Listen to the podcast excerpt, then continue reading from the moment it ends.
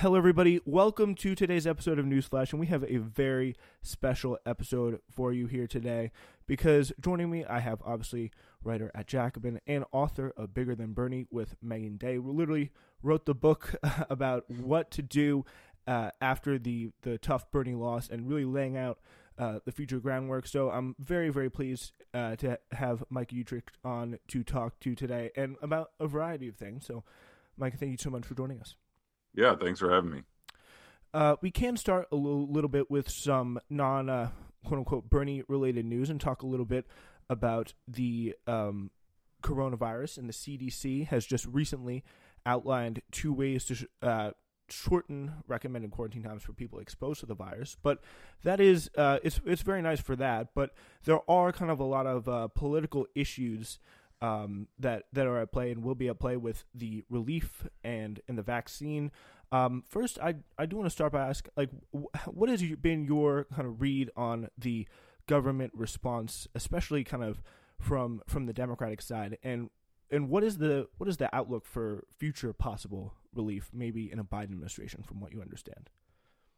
To me, it's totally insane that the Democratic Party has not been leading a robust campaign and robust demands for significant economic relief. I mean, you can't say, of course, that the Democrats have done nothing on this front, but it, it blows my mind that, for example, Joe Biden did not stake his entire presidential campaign on the fact that Americans are desperately hurting right now across the board. You name it. You know, we st- even though the worst of the uh, recession is over, uh, it's still a crushing recession right now. It's still crushing levels of unemployment. People are struggling to make basic payments like rent. I mean, we all know the statistics about the state of American economic inequality before the coronavirus pandemic, and now it's just been uh, so so much worsened by this. And and you would think that the ostensibly left party of a country would be the ones who are beating the drum saying we are going to provide you with robust economic aid.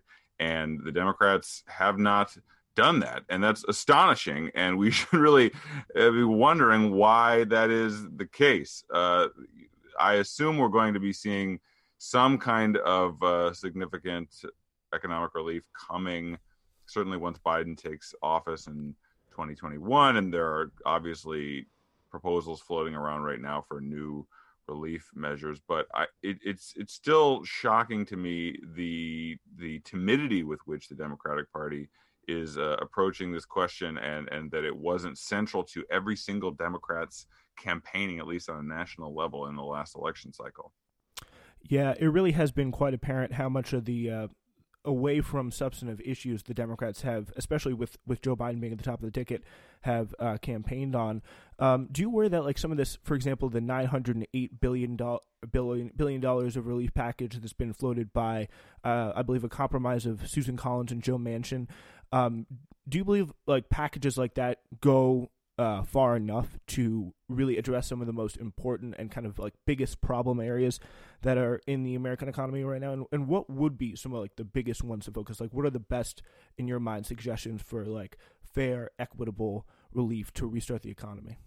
Well, what I would suggest is basically what is being put forward right now by people like Cori Bush and Alexandria Ocasio Cortez and Ilhan Omar. I mean, the list is not complicated. There should be comparable monthly payments to all workers such that they do in places like uh, the you know throughout Europe uh, you know hold people let you know let people uh, hold their jobs so that they don't have to uh, be unemployed and, and there's not this wrenching uh, upheaval in the economy you know Bernie Sanders proposed $2000 monthly payments that seems the bare minimum for what people should be getting right now. Forgiveness of rent and mortgage payments uh, you know student loan forgiveness uh, even though we're not currently paying on our student loans uh, the clock is ticking for when that's going to restart. And joe biden is proposing some amount of student debt relief but i'm, I'm very worried. I mean for example i think that the current proposal is $10000 student debt relief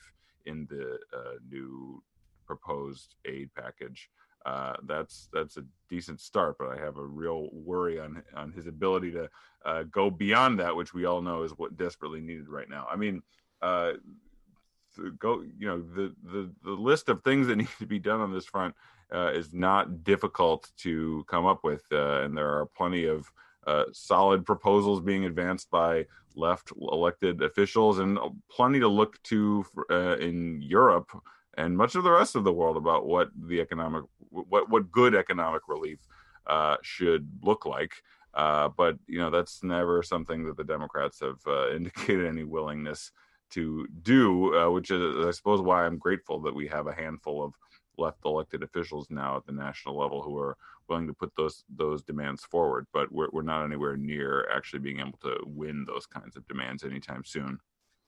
Yeah, it definitely seems like it would be a lot more just even politically, at the bare minimum, sensible for Democrats to try and push some more of an of an aggressive uh, relief plan. We know why the Republicans don't. They were really in power for the whole crisis, and they're of course trying to not really serve the the the working man or the average American.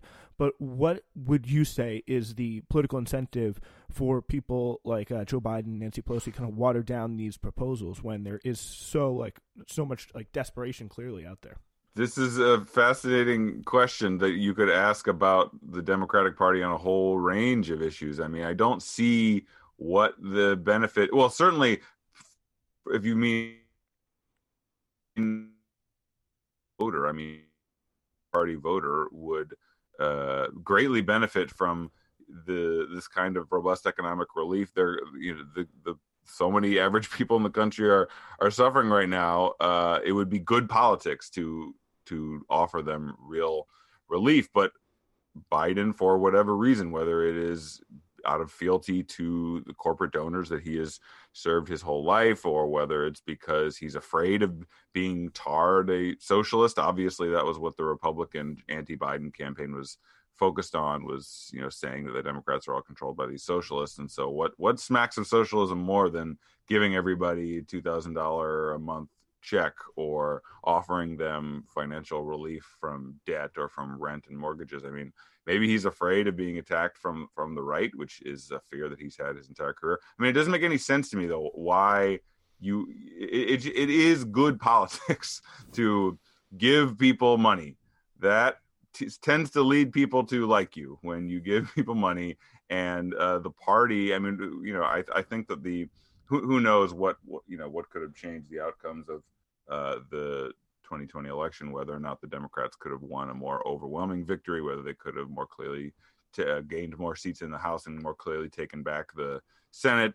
Uh, if uh, who knows, you know, it's all just speculation, but I have a very strong hunch that this election would have looked a lot different if the Democrats had staked their entire election on their insisting that they were going to be a party that were going that was going to provide that kind of relief to people and they didn't do it and didn't work out too well for them.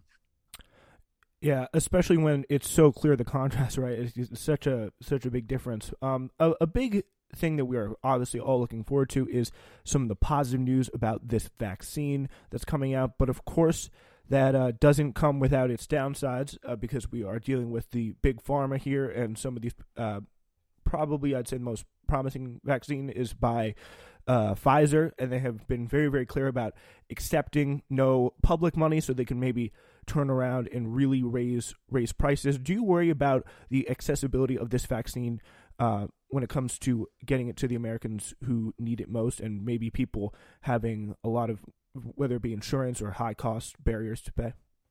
In general, this pandemic has shown for everybody, in case anybody needed additional demonstration, how insane it is to run a health system on the private profit motive because the incentives of the system are to make money rather than to keep people healthy.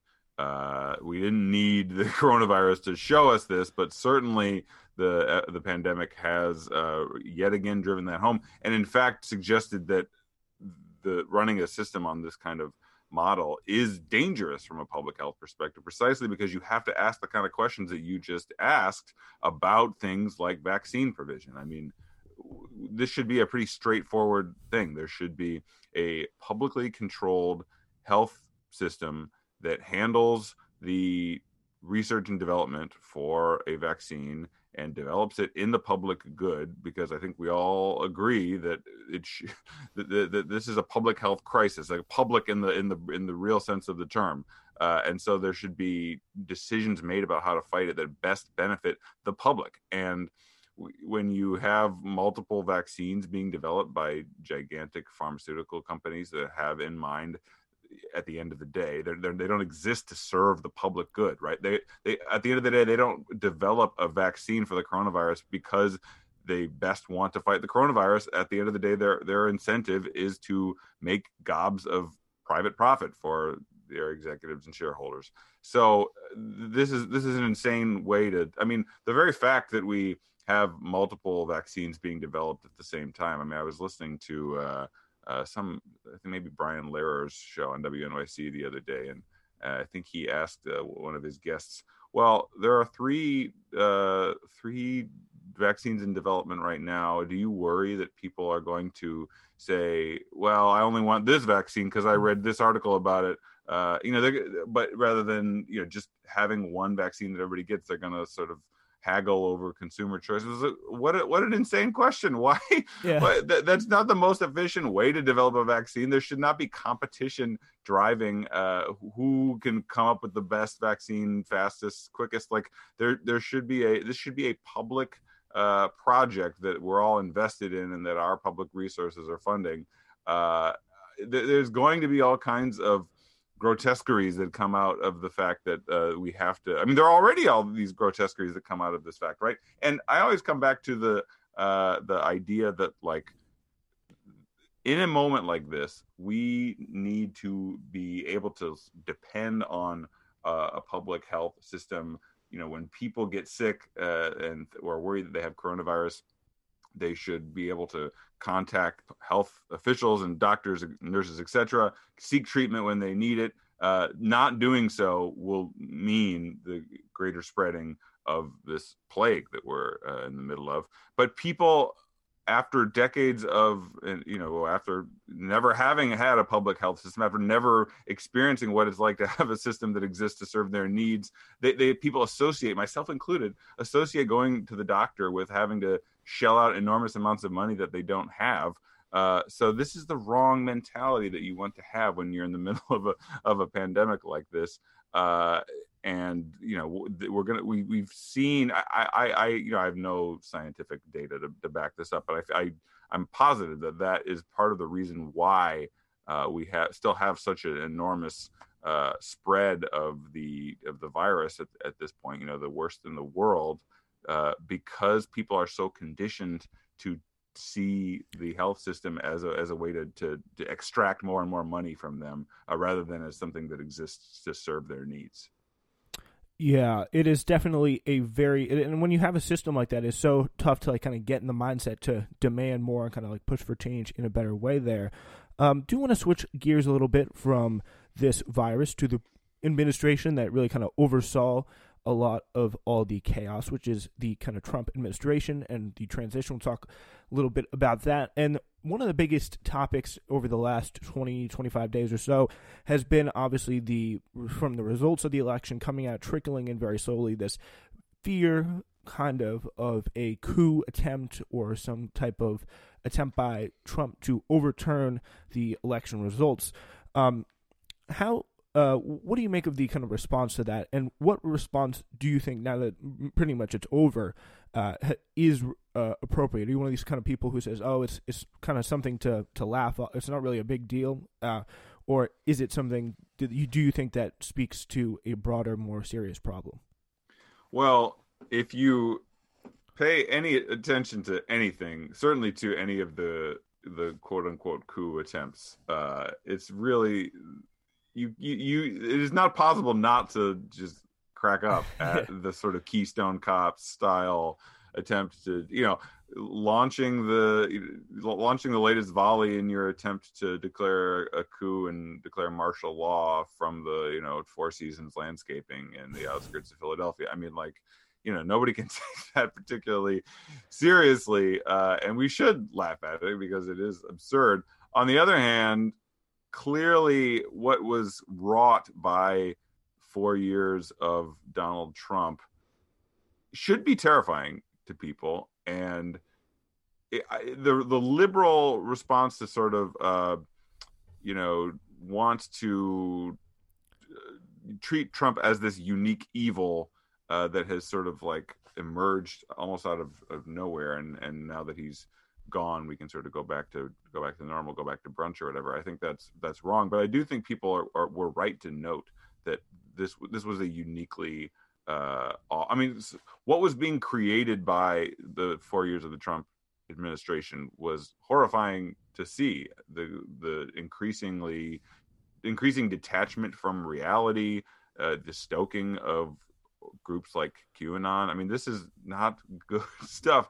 I uh, remember seeing a poll that was floating around social media at one point that said, you know, asked a question that was like, uh, this is maybe two or three months ago, uh, number of coronavirus deaths acceptable or unacceptable, and some overwhelming percentage of Democrats said unacceptable, and a majority of Republican respondents said acceptable. And to me, if that's the terrain upon which we're operating, just this like, you know, open armed embrace of the sweet release of death, like let the bile the bodies pile up to the sky, it's all fine. Like anything is is uh any amount of death and stuff whatever. I mean, that's really grotesque and horrifying. And uh, we should all be very glad that that project was stopped. But I worry precisely because of what I was talking about with the Democratic Party earlier, the, the, the shape of the Democratic Party at this moment, that Trump is not the last that we have seen of this kind of politics, particularly in the face of such a weak tea opposition from the Democratic Party. I mean, as long as we don't have a party that is actually speaking to the multiple overlapping crises that are engulfing the society and the planet right now, it offers these opportunities up to figures like Trump, or even more terrifying, the next person who comes along who is not a Keystone cop type, who who you know is actually uh coherent who who actually you know doesn't fire their staff every new staff every other day who can actually like keep their attention on something for more than five minutes uh, and can actually you know use some of the kind of uh, uh, you know raw right wing populist uh, exhortations that Trump uh, used, but do it in a competent way. I mean, we should all be terrified of that. That is a I mean, tr- Trump did not accomplish very much in his four years in the White House. The most substantive positive achievement, you know, positive in the sense of actually doing something, uh, we can point to was his gigantic tax cut for the rich. But you know, besides that, he he really did not do the kind of damage that, say, the last Republican president before him did, George Bush. Right? He didn't uh, invade a foreign country and engulf the region in blood for uh, years and decades. For example, um, he he through his negligence, of course, he led to help lead to the deaths of, of, more than a quarter million people but he didn't actively do anything that that led to that kind of bloodshed but if you had somebody else uh, who as i said is more competent if you had the competence of the bush administration with the uh, right-wing populist appeal of the trump administration that is a terrifying thought to behold and i worry that that could be in our very near future yeah, I think that is definitely a very interesting concept of someone like. Do you think the like, the politics of someone like a Josh Hawley, the uh, very much antagonistic of the elites on on like on Twitter, a very tough rhetoric taking on against things like China and big tech. Do you think that kind of politics will will break through and be the future of the the GOP and really resonate with people? Um, or or like, what, what do you see the future brand of the GOP? Well, th- this is a, a, question that you know many people who are far smarter than me are wrestling with right now. I mean, there are clearly multiple paths coming out of this. I mean, on the one hand, Josh Hawley is of of a type who's trying to beat beat one kind of path uh, that is that kind of right wing populist path. Uh, there will be some people who try to bring the party back to its you know golden quote unquote pre Trump uh, reactionary days. Uh, I don't think that there is an immediate future for much of those kind of politics. I mean, clearly, like when you've got Republican voters, a majority of them in a poll saying, "Let everybody die," you know, coronavirus, more coronavirus, coronavirus deaths, the better. Uh, there, there's not much of a stomach for you know Mitt Romney style Republican politics, but uh, the Hawley types are. I mean, they're the ones who are really we should be keeping an eye on. That they're, uh, the, yeah, the, there's so much. Trump has shown that that is a very rich veined tap, uh, and so we can assume that there's going to be much more of that, and in in some ways, some more horrifying versions of that kind of right wing populism coming. And I did think it was interesting that we kind of saw that maybe a little bit manifesting through the results of the 2020 election, where we saw these losses of uh, kind of uh, minority voters in a way that was not very large. Of course, the large majority of minority voters still did support the Democratic Party and Joe Biden, but especially in very key areas, for example, mostly southern Florida and southern Texas, that probably may have cost uh, Joe Biden success in these states because of his turnout uh, elsewhere in suburban areas was so high. All he really needed was those kind of uh, traditional Democratic Latino voters to come out and support him, and they didn't.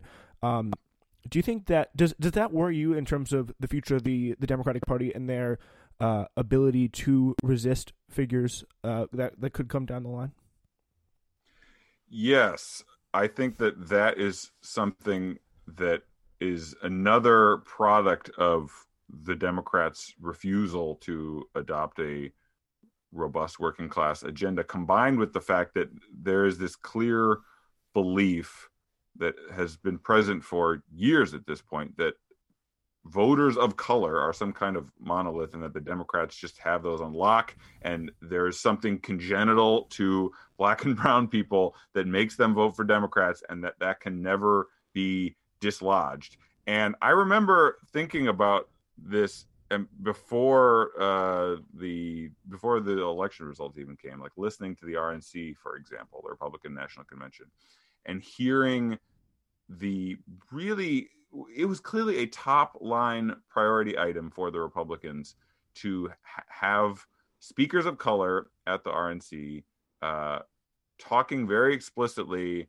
about why the Republicans are not in fact racist, but are their home as a as a voter of color, whoever was speaking. In some cases, outflanking the Democrats from the left in some ways on some issues like prison reform and, and, you know uh, ending mass incarceration. Of course, those that all those appeals were hollow, but you know they were pretty good at uh, ha- putting people up on stage who uh, made you made you think that maybe they weren't so hollow. Um, and this is the this is the fruit of of several decades worth of Democrats just assuming that Democrat that the vote votes from people of color are theirs and that there is some kind of inborn uh, uh, yeah, an inborn Democrat as a Democrat gene. Uh, mm-hmm. you know, the, the, racial science is that the people of color in this country are born with the Democrat gene, and that's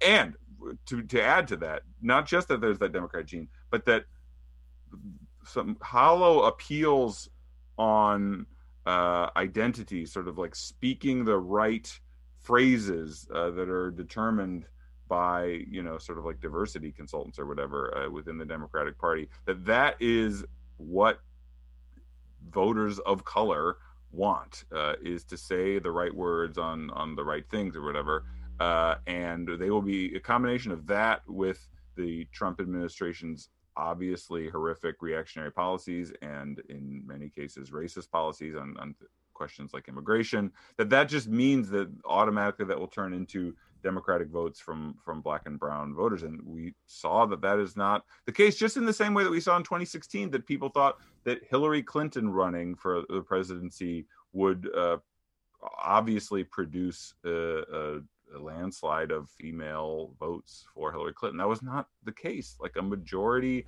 of, uh, at least of uh, white women, if I remember correctly, uh, voted for Trump over uh, Hillary Clinton. And so this this kind of there's this demographics is destiny argument that is so prevalent within uh, the Democratic Party, and this should be the result of this uh, election should be a real wake up call to the party to realize that that's not the case, and in fact, what voters of color, uh, again with the heavy air quotes around that uh, that phrase, want uh, it, substantively is the same as a as what what working class voters of all kinds want. There needs to be a, a substantive working class agenda that will prevent the Republicans uh, from making these kind of incursions into the Democratic Party base uh, that that are able to you know in the near future obviously there's not going to be like a, for example a majority of black voters turning to republicans but i think we are going to continue to see the kind of appeals that we saw from the republicans during trump's administration.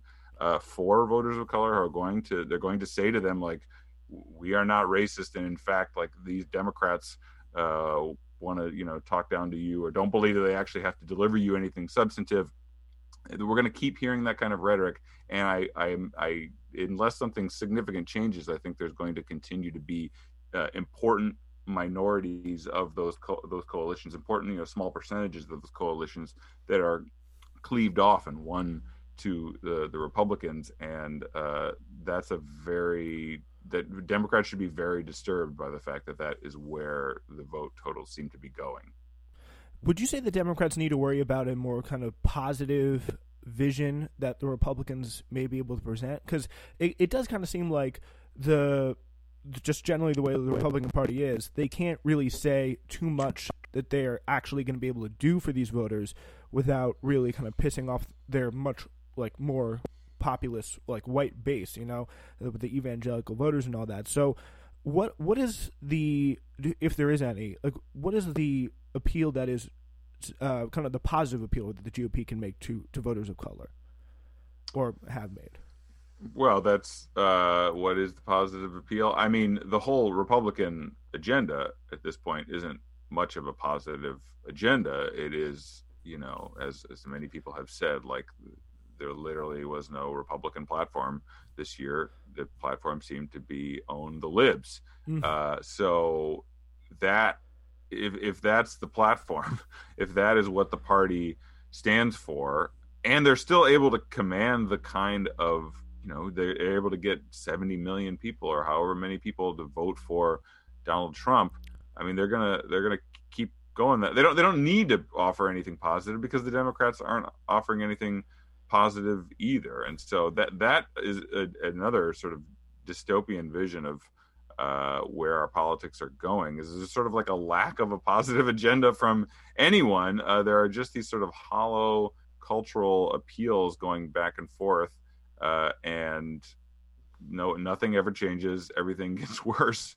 Our lives continue to be immiserated, and, and that's why the Democratic Party there's a, there's such an opening here. It, it, seems so clear to me. I don't understand why the Democrats refuse to take it because the the advancing of a positive agenda, uh, especially one rooted in dealing with the wrenching economic pain that so many people are dealing with right now, is to me the only thing that can that is an adequate pushback against that agenda of owning the libs. Like if you, if you just operate on that cultural terrain, that sort of libidinal terrain, uh, you know, owning the libs is fun for people, and they're going to keep uh, choosing that if that's if if that if they're if they have to choose between two hollow cultural appeals and one of them is owning the libs, they're probably going to go with that. Uh, so Democrats need to put forward something actually tangible and substantive to actually push back against that. Yeah, let's let's talk a little bit more about some of the uh, the ways to to push that back, and probably one of the, uh, our personal uh, favorite, and I'm sure a lot of the people listening to the show, I assume, would agree, is kind of more left wing politics, and that path can be uh, different for a lot of people. I'm just curious, how what was your first kind of introduction from maybe going from or getting into politics and maybe going from more liberal to more left wing to socialist? Well, my path i'm 32 years old and my path was pretty common for people who came to le- radical politics you know pre Bernie Sanders in the in the the you know late '90s, 2000s. Uh, which was I, as a teenager, got involved in the punk scene in West Michigan, where I grew up, which exposed me to anarchism and veganism and critiques of consumerism and uh, of, of what we would now call it kind of lifestylist politics and, and sort of subcultural politics that uh, claimed radical politics very seriously, but was not really interested in doing mass politics. Certainly not interested in anything as as foolish as elections, mm. for example, or things like the labor movement. Uh, and that I went down that road for a long time uh, until I sort of continued reading and got involved in the labor movement when I was in college through United Students Against Sweatshops, which is a student labor group, the, the most important student labor group in the country. Uh, and and that took me down a different path and, and got me to realize some of the shortcomings of the this kind of uh, anarchist ultra left style politics that that had that had brought me to critiques of capitalism when I was a, a teenager. I'm I'm grateful for those experiences in some ways. I wish they hadn't happened in other ways. But overall, I'm glad that people get to young people get to skip that step. Um, I would I would suggest skipping that step. Uh, I, I, I learned a lot about politics through those years, but uh, I also picked up some sort of bad uh, political habits, and and some of those political habits are still present with us. There's still a kind of anarchisty uh, lifestyle. I should say lifestylist anarchisty uh, flavor of a lot of what we do. A suspicion of electoral politics, a uh, emphasis on personal choices that is uh, not the way to change the world. But uh, you know, as I said, I'm I'm glad that there's now left-wing media outlets like Jacobin, where I work, and there is the Democratic Socialists of America as the most important socialist organization in the United States uh, they're they're on a much better path than the one that was dominated by the um, the with those kind of ultra left currents in the in the 90s and the 2000s when I got politicized. Yeah, uh, um, and of course you mentioned the the involvement of Bernie Sanders and everything with with kind of left wing politics can be divided into a like a pre Bernie period and kind of a post Bernie period. Of course, with um, 2016, and how did you if you were, uh, how did you get involved with uh, Bernie in 2016? When when do you kind of get a sense that he would be a different type of candidate?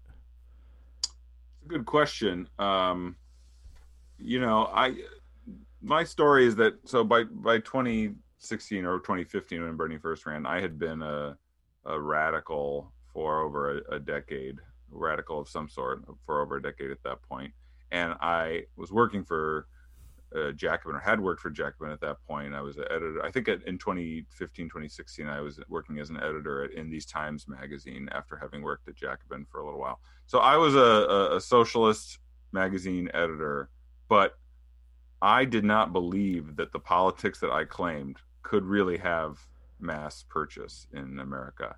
I was like, yeah, this is the right thing to do but I don't think I, I, bought the line right that, that, we hear about the United States, which is that it's uniquely allergic to anything that smacks of socialism and class politics, and uh, so I was contented to toil in obscurity and never have my politics really catch on at a national level. I was just like, yep, that's the that's the life I've chosen for myself. You know, it's it's a noble one, but it will be an mm-hmm. obscure one that that never really amounts to much.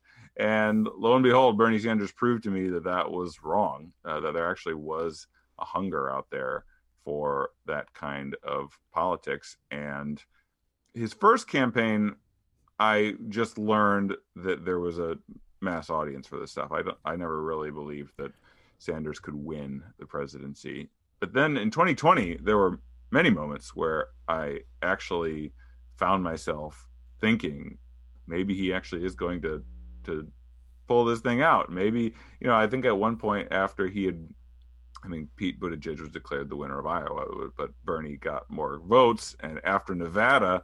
I remember thinking to myself, well, Bernie has won the most votes in all of these primaries so far, primaries and caucuses maybe he's going to win everything. Maybe he's going to win all. What if he wins all the primaries and caucuses, which is such an absurd thing to consider in hindsight. But that was the kind of uh, you know the the fervor pitch at which uh, things, the fever pitch at which uh, we were operating at that point. Um, you know, in hindsight, it was always the most likely outcome that Bernie was going to lose, given what he was up against, and given that this um, this campaign was such a uh, the two campaigns were such a it was like a shortcut seemed to present itself. It was like a cheat code all of a sudden mm. uh, presented itself in our politics uh, because anybody on the left, you know, before 2015 would have said like, well, the way that we build our politics is sort of slowly through you know building up a, a, base and you know maybe if we're going to engage in the electoral arena we win some city council races here and maybe we work our way up there's a sort of steady progression the graph is is a sort of slow and steady rise uh, but instead bernie just out and runs for president. And we all of a sudden think that wow maybe this maybe we were going to go from socialism being almost completely dead as an ideology in 2015 to having a socialist become the most powerful person in the entire planet in 2020 and uh you know it's it sounds absurd to say now but that's that's what it felt uh, at the time uh and so yeah as i said it was always most likely that he was going to lose but i'm very grateful that he kind of jump started the socialist movement in the United States, that he showed the importance of vying for positions like the presidency and elected office generally. He helped cohere the newly reborn socialist movement through the Democratic Socialists of America. He inspired people like AOC and Cori Bush and others to run for office, and now they're in office and are advancing left demands. So uh, I'm, I'm very uh, extremely great we all sure our politics would look the way that they do today if it weren't for him running for president. Yeah, and I, I really have kind of noticed what you you reference about this this sense of uh, a lot of people just getting into and really being inspired by Bernie Sanders and seeing his campaign in 2016, getting very like this kind of me what I had. I first like found out really about Bernie Sanders after the kind of 2016 campaign. I got very excited for the 2020 campaign and felt very like very confident, not really understanding being relatively new to politics and rel- relatively new to kind of like leftism ideology that like it was such a far and uh, such a long road ahead that so many of you guys had um, um, worked to build up. Um, so I, I do want to um, ask a little bit about kind of, kind of the Bernie 2020 campaign and getting in a little bit uh, more specifically. Um, what would you say, in terms of strategy, were were the differences and kind of similarities from the 2016 and 2020 Bernie Sanders campaigns? Because um, from what I understand, they they were uh, quite different. Um, and and what what do you think some of those more effective strategy changes were in in 2020? Well, I think Bernie, like me, had a had a different sense of the actual possibility of him winning in 2020. Mm-hmm. I think that in, in 2016 he maybe came came to realize that he was running more than a protest campaign, that he might actually have had a shot uh, late in the campaign. But certainly, like 2020 from the get go was a campaign that was run by somebody uh, or run for somebody who was actually serious about winning the presidency of the United States from the jump. Um, you know, there are pet theories that people like to advance. Everybody's got their theories about about 20 people who say, for example, that uh, Bernie lost in 2020 because he adopted more of the rhetoric of the kind of, of social justice left. He he mm. uh, was I don't know uh, more willing. I mean, for for some people, it's like, well, he talked about racism, and that was what did him in, which is a theory that I find absurd. Uh, I mean, it's it's more borne out on the people who say that they're they're like irrational and frankly reactionary antipathy towards much of the the existing you know left uh the, the, the and and often like bizarre and, and racist uh, approaches to things like you know the movement to uh, defund the police. But uh, so I don't. That's not why I think uh, he lost. Certainly, uh, anybody who believes that is is absurd. Um, but I mean, certainly what what we saw this time around uh, was a uh, it was the Democratic field for one thing was different. I mean, in 2016, the, he was up against a uniquely loathed candidate, Hillary Clinton, and I don't think anybody really understood how loathed she was until we actually saw what she actually lost an election against Trump. This time around, there, there was a spread out Democratic field, and then of course the consolidation of mm. the Democratic Party around Joe Biden is something that is unprecedented, but we nobody should be surprised by that. Nobody should be uh, surprised that you know Amy Amy Klobuchar, Pete Buttigieg, Joe Biden. What's the real substantive difference between any of them? I mean, they're all part of the same project within the Democratic Party, so we shouldn't be surprised when they decide to you know consolidate their forces around Joe Biden. Uh, Pete Buttigieg knows that he's got a you know how how many ten other uh, electoral cycles that he can run for president, and so he can he can wait. He's not he's not going anywhere. Um, I guess one thing that is different that is worth mentioning is that I remember before Bernie decided to run for president in 2016, there were calls for Elizabeth Warren to run for president. And I think there's some reporting that suggests that Bernie himself thought that Elizabeth Warren should run for president in 2016, but she didn't decide to do that, and she didn't go up against Hillary Clinton, which I think speaks to her orientation towards the party. She didn't want to go up against uh, a, a, a, you know key member of that party's leadership, uh, despite Hillary Clinton's record of terribleness. Uh, and so, but in 2020, she she, as in Elizabeth Warren, did decide to run. I think because Bernie showed that there was a lane for someone to run uh, on the left or from a progressive point of view.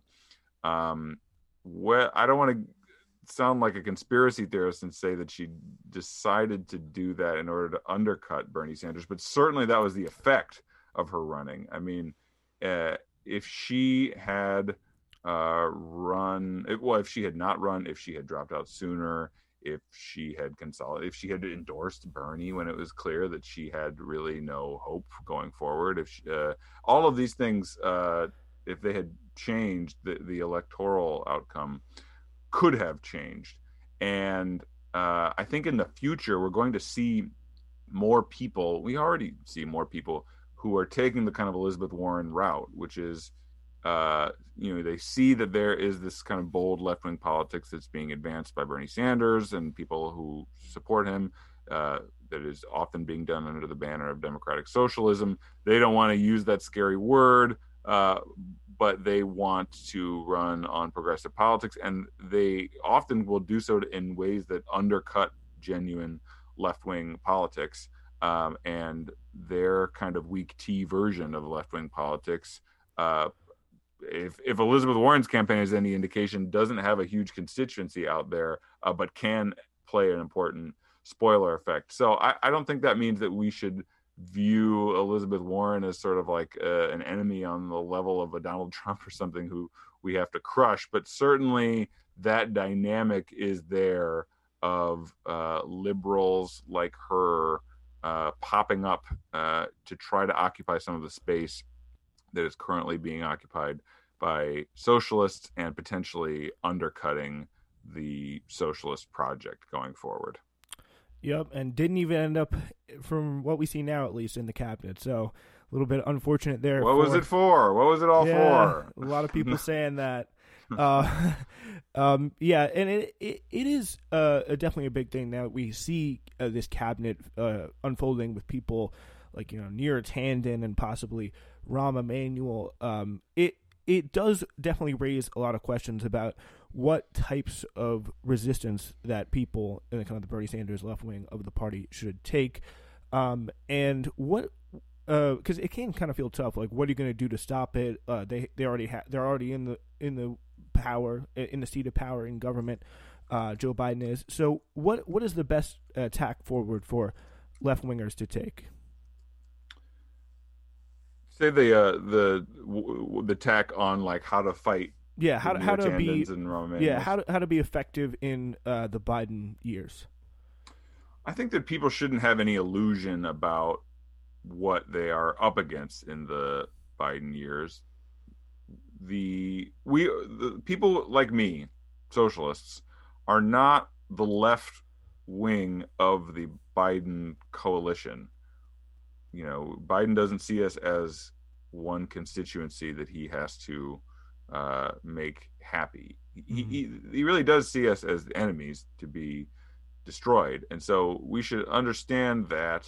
And, and this, of course, is like the whole conundrum of American politics for the left, which is that we're stuck with this awful party. Uh, Meagan Day and I write about this in in Bigger Than Bernie. We're stuck with this awful party that uh, hates us, which is a really unfortunate uh, scenario to be stuck in.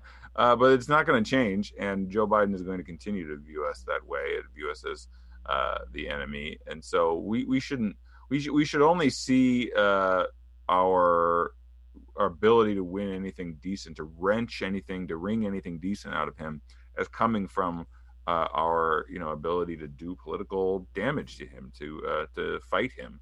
Um, that kind of sobriety about what the place of left wing politics is within what the Democratic Party is up to is going to be crucial going forward. And so I, that just means assuming a position of constant combativeness with these people uh, because they that that's the way they view us. That's the way that I mean, you know, the fact that Biden ran on a you know saying over and over again, "I'm not the socialist. I beat the socialist." I mean he, he, so clearly wants to distance himself from uh, left wing politics of any kind.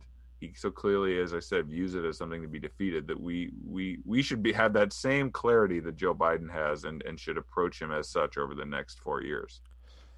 And what would you say is the best position to which like you can be constantly competitive uh, from the Biden administration? Because of course we have people like AOC and Cori Bush and Jamal Bowman, all these great people in the House of Representatives and some in the Senate as well. Uh, but they are obviously very small. They're no not really a majority, or, or, definitely not a majority, and maybe they could take some votes away in some cases. But uh, what was the best way? Should we look inside the people, like electoral politics, House of Representatives, all those great members of the squad, or is it better to look out uh, and kind of from with with the people, as they say, build the us part of the movement? And how do we go about doing that?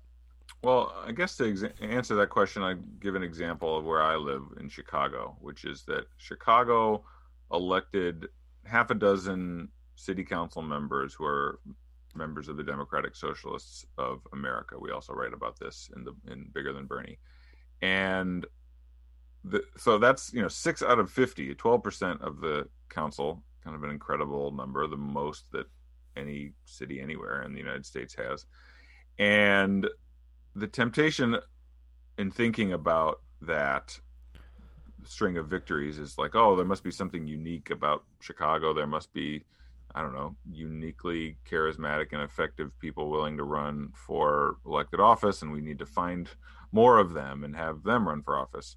That's true, but what is specific about Chicago is not that we happen to find half a dozen socialists willing to run for city council, but that the political terrain of this city was transformed a decade ago with the change in leadership of the Chicago Teachers Union, which then went on strike in 2012 and has gone on strike numerous times since and has really emerged as the left pole of politics in this city. And they've cohered a pole with other progressive unions and progressive communities to engage in the kind of militant action that the CTU has taken and has taken strong stances against austerity. That is now the left pole of politics in this city as comparison to the neoliberal Democratic Party politics of, of the right pole, uh, represented by our current mayor, Lori Lightfoot. And so, in transforming the Chicago Teachers Union, in being willing to go on strike numerous times, in cohering that political pole, that is what opened up the space for half a dozen socialists to win election to the Chicago City Council. Uh, and so that's a long way of saying that it's not a kind of either or question like do we do the Chicago Teachers Union style unionism and go on strike, or do we run people for office? The the way that you can open up the political space for victories like the half dozen city council members is precisely by building up mm. democratic militant anti-austerity, you know, uh, democratic unions, small d democratic unions, uh, like the Chicago Teachers Union. So those two tasks are really two of the most central tasks going forward. Is uh, rebuilding the labor movement, which which radicals have a really key role to play in, uh, and then uh, running people for office in the space that can be created by that kind of uh, militant unionism. And um, yeah, th- that's definitely some very very clear uh, goals to set and pathway to to look forward to.